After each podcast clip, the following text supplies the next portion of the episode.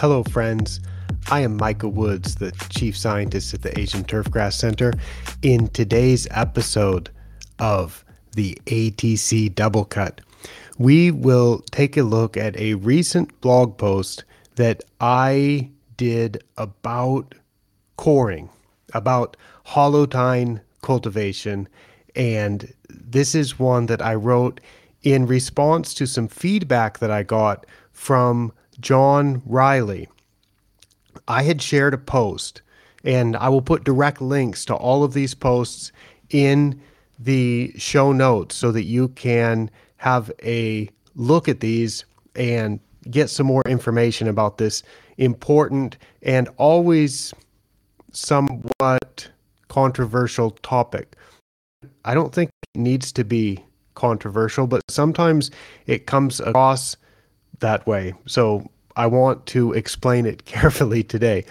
The uh, the original post is one that I wrote a couple years ago, and I had shared that, and it showed that when you core aerify, it doesn't actually remove as much organic matter from the root zone as you might think.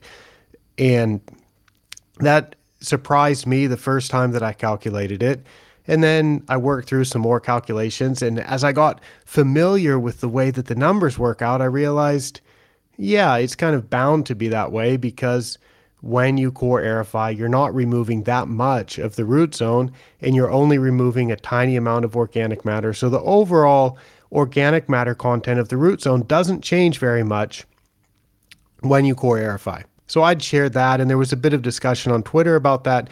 And John Riley, who is the golf course superintendent at Longboat Key Club in Florida, I believe that's where he's at, he made a very insightful comment. And he's basically he said that obviously there is an effect, is a benefit to coring because a lot of people are getting a good result from it. So maybe we shouldn't focus so much on the organic matter reduction as a benefit because, um, well, I'll, in fact, I will just read a paraphrase of what he wrote to make it very clear. So, this is what he wrote in response to my sharing of that original article that I'd written that showed that organic matter doesn't reduce very much from coring.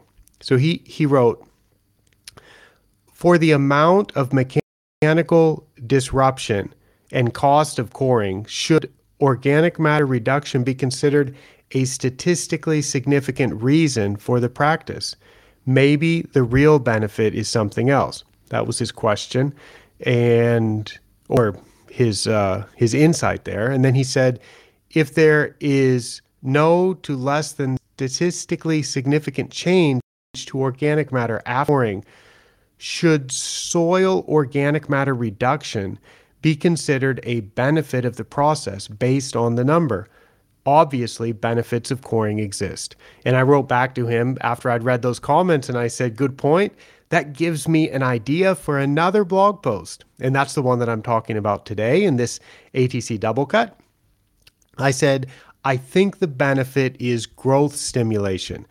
If that's needed, then cultivation helps. And I made a note at that time in my file uh, about upcoming blog posts, my uh, my long list of things that I would like to write about. And I thought, you know, when I get home, I'm going to look up a textbook and I'm going to look at the list of all of the things that are given as textbook reasons for coring. And I'm going to explain my take on this and explain why I think that the primary reason one would want to core is if growth stimulation is needed, if there needs to be a burst of growth or more rapid growth to generate some more plant material for a while. So, this blog post that we're talking about today is titled Coring. Maybe the real benefit is something else. And it is my answer to what John Riley suggested. So I I've been traveling a lot, as regular listeners of the show will know, and in fact, I'm recording this from a hotel room, as you might be able to see uh, if you're watching this. Anyway, I was home for a few days uh, last week, and I looked up the excellent Turgeon and Kaminski turf grass management book.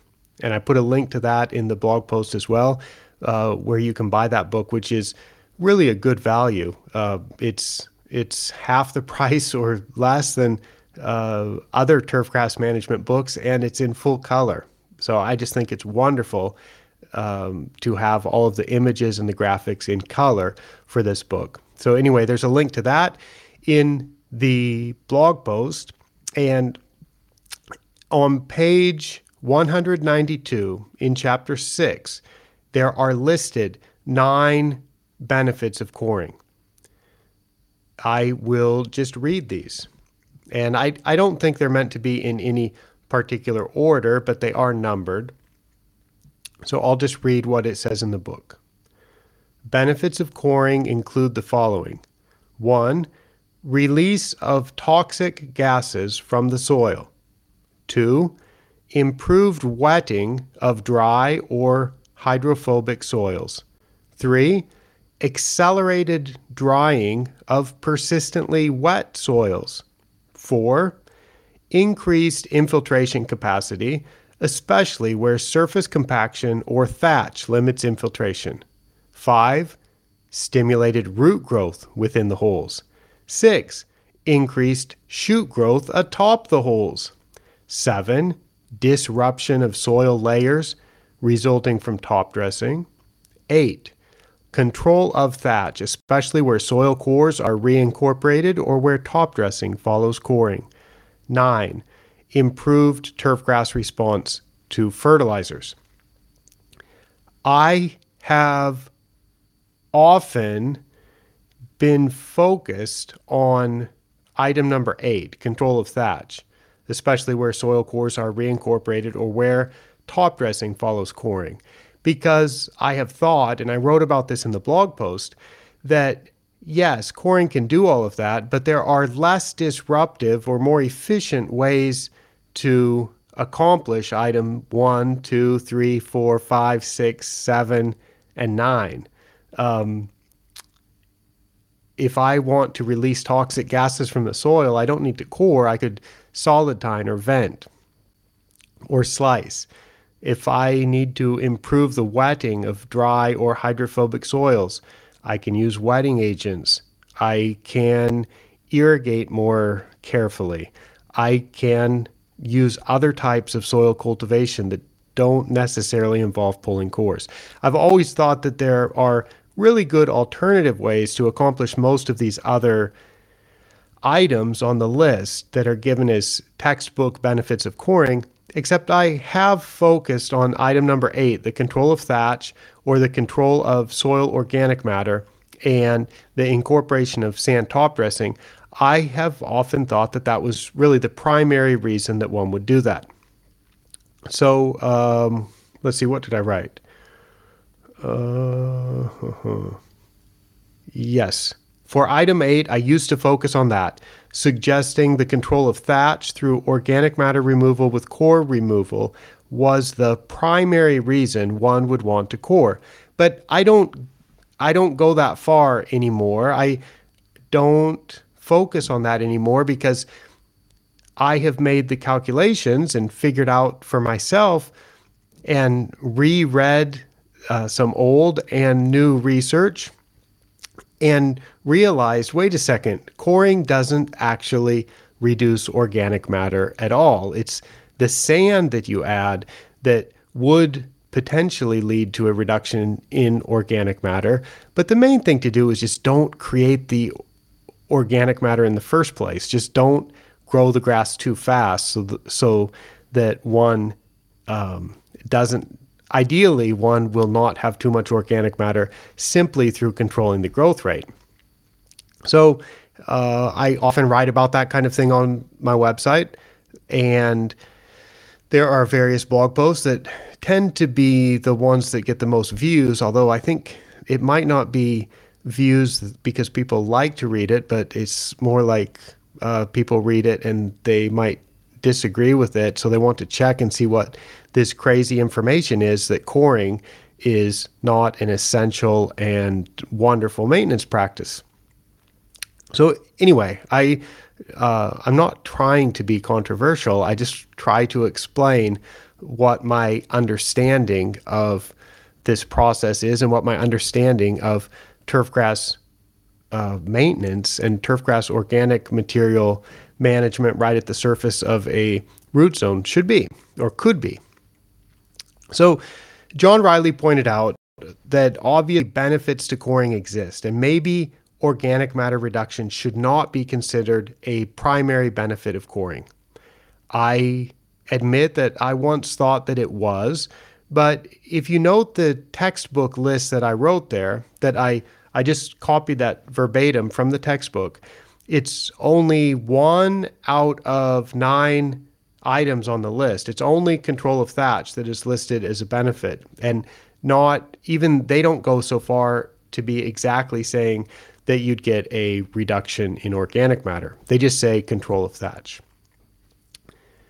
But I agree with John that there are benefits of coring. And for me, the way that I think about it now, at the time that I am recording this, what I think the benefit of coring is, and I, I wrote this in the blog post. I said, it seems obvious to me that the benefit is growth stimulation. If one needs the turf to grow more, perhaps to fill in some thin areas, coring is a great way to accomplish that.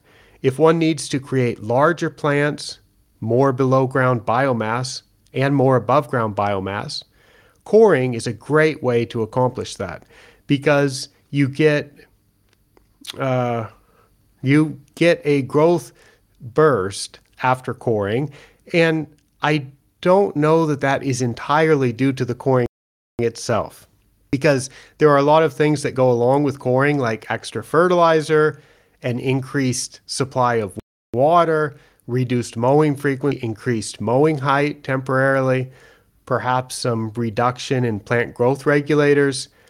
And any of those maintenance practices on their own, I wrote, could lead to more growth. But you put all of those together and you combine all of those maintenance practices, all those temporary changes in maintenance that go along with coring, the extra fertilizer and water and increased mowing height, reduction in growth regulators.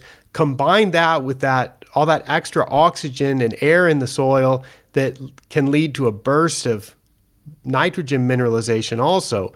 And that is bound to happen when the soil gets disturbed. If you do that during a time of the year when the soils are not bitterly cold, there is almost certainly going to be a growth response. So if you need to fill in some areas that are thin, if you need to create bigger plants, and by bigger plants I mean the the plant will have a bigger below ground biomass and perhaps some some more above ground biomass as well. Then coring is a great way to do that.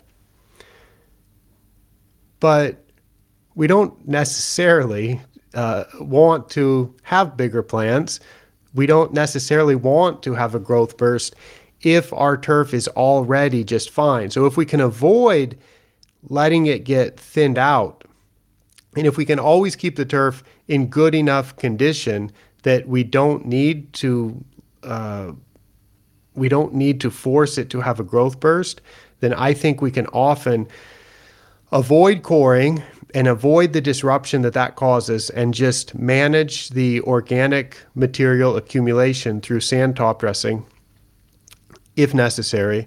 Ideally, uh, get the growth rate just right so that the grass is growing fast enough so that it always maintains a good surface and doesn't thin out.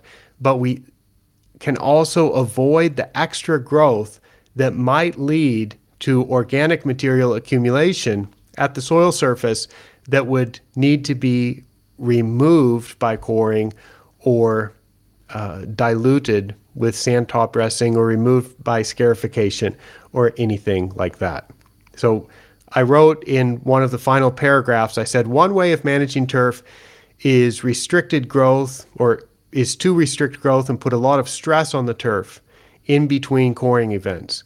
In that case, the coring event could be just the growth burst needed to recover from the stress and to prepare the plants to make them large enough again to handle the upcoming stretch of restricted growth and low mowing and high traffic. And I guess that's kind of the conventional way. But there is also the management approach that I advocate now and that I think might be possible at a lot of places around the world. And that is to try to keep the conditions good almost all the time. Try to have limited growth all the time, but not too low. Hopefully, not letting the grass thin out enough that it ever needs the growth stimulation of a coring event. Hopefully, not letting the organic matter the organic material ever accumulate to the level that it needs to be removed by coring and replaced by sand.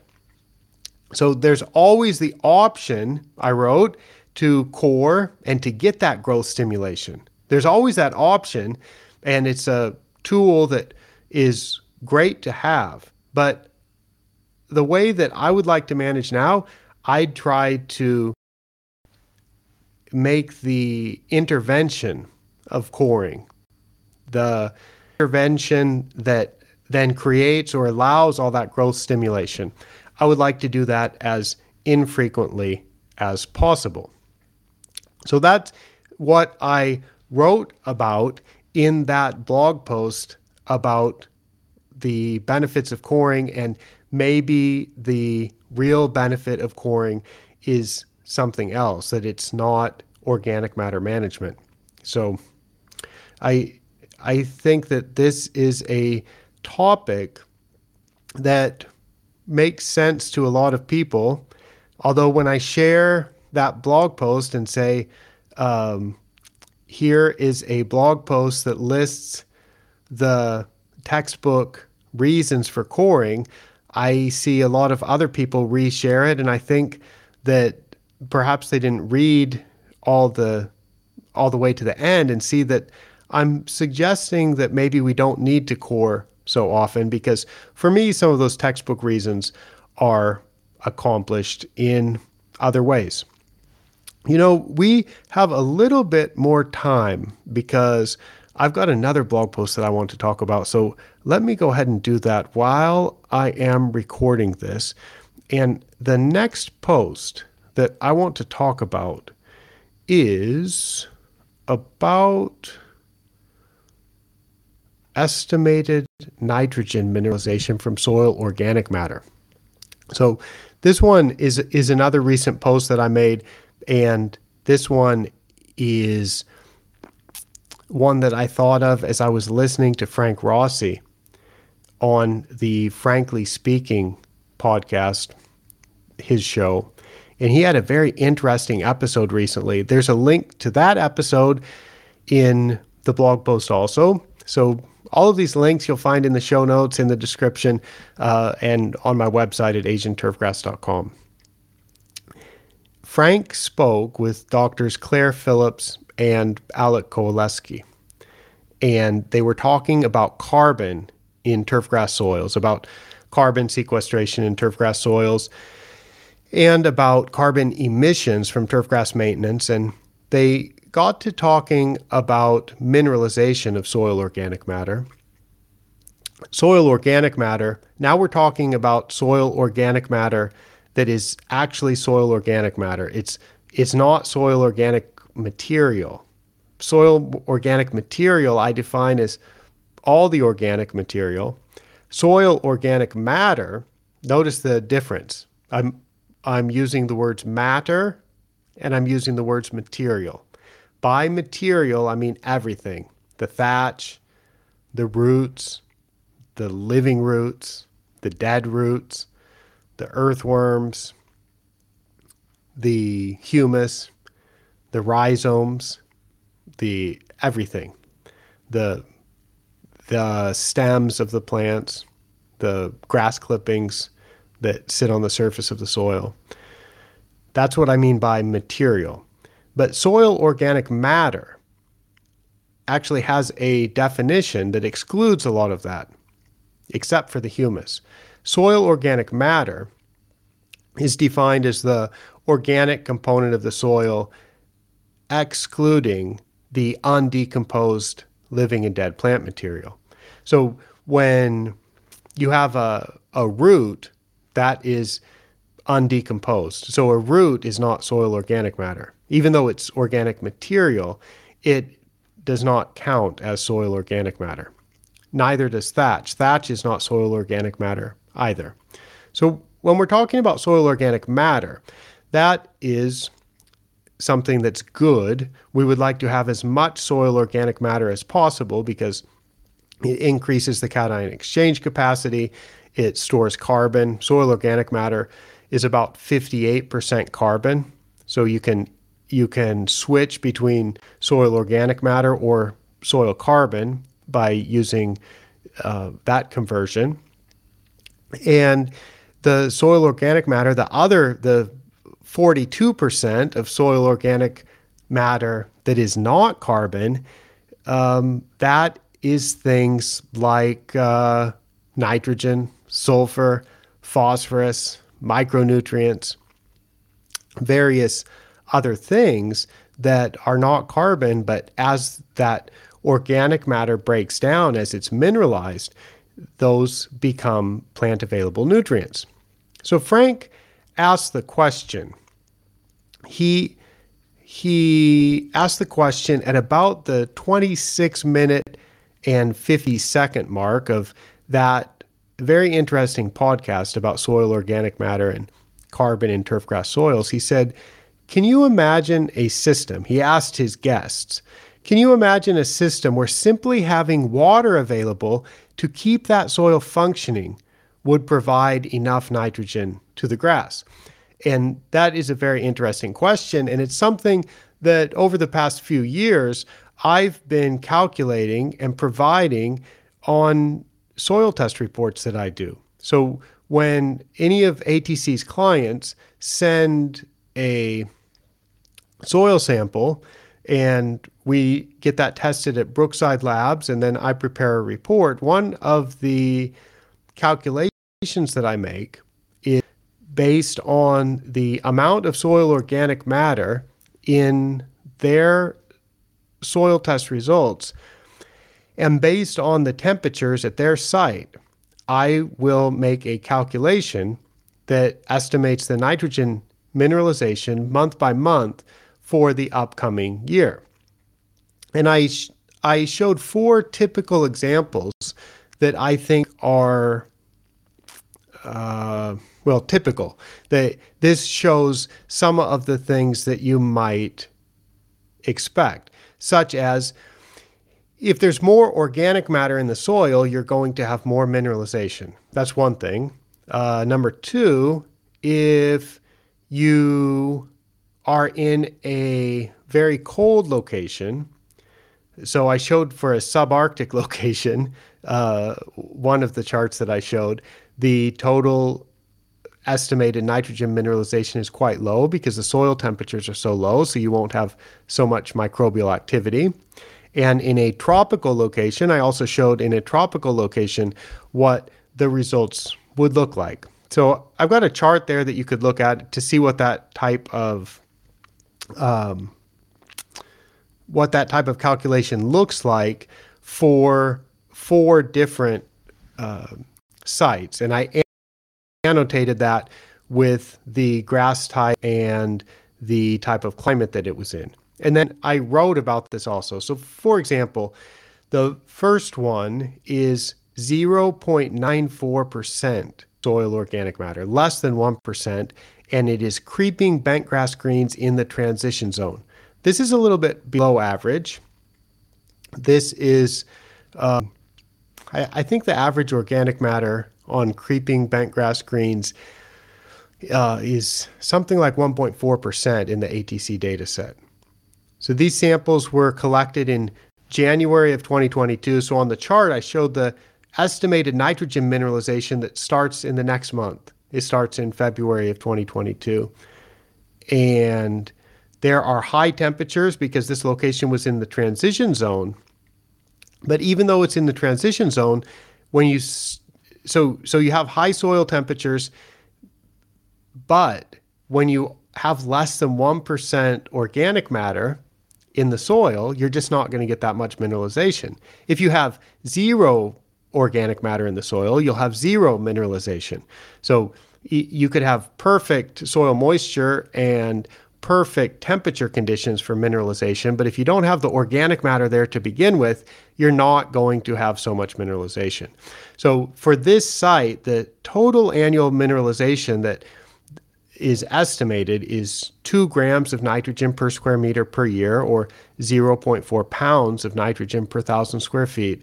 And the reason why I like to show this monthly rather than annually. So, of course, I, I calculate annual total, but I, I show on the soil test reports what this is predicted to be on a monthly basis because I like to know when you can expect that nitrogen to be mineralized. And for this location in the transition zone, at the site temperatures that will be typical for that location, 40% of that mineralization is expected to happen in the two hottest months of the year, in July and August. And then I showed another example. This one is all the way up to 5.6% soil organic matter, but this is fairways in the transition zone and it is zoysia. Zoysia fairways in the transition zone. And at this location, the soil organic matter of 5.6% leads to an estimated mineralization of 12 grams of nitrogen per square meter per year, or 2.4 pounds of nitrogen per thousand square feet. So at this location, from 5.6% soil organic matter, which is now a nice healthy amount of soil organic matter for fairways, that might be enough for zoysia fairways. This is manila grass fairways at that location. And I think that uh, if you have mature manila grass fairways and they're getting about 12 grams of nitrogen per square meter through mineralization, I'm not sure that one would really need to add too much more as fertilizer. So that one also it shows when that nitrogen is expected to be mineralized and I find that useful in planning the fertilizer applications. And then another one is 3.4% soil organic matter, and these are fescue poa greens in the subarctic. And I will tell all those of you watching or listening, uh, this is from a golf course putting green in, or, or some golf course putting greens in Reykjavik in Iceland.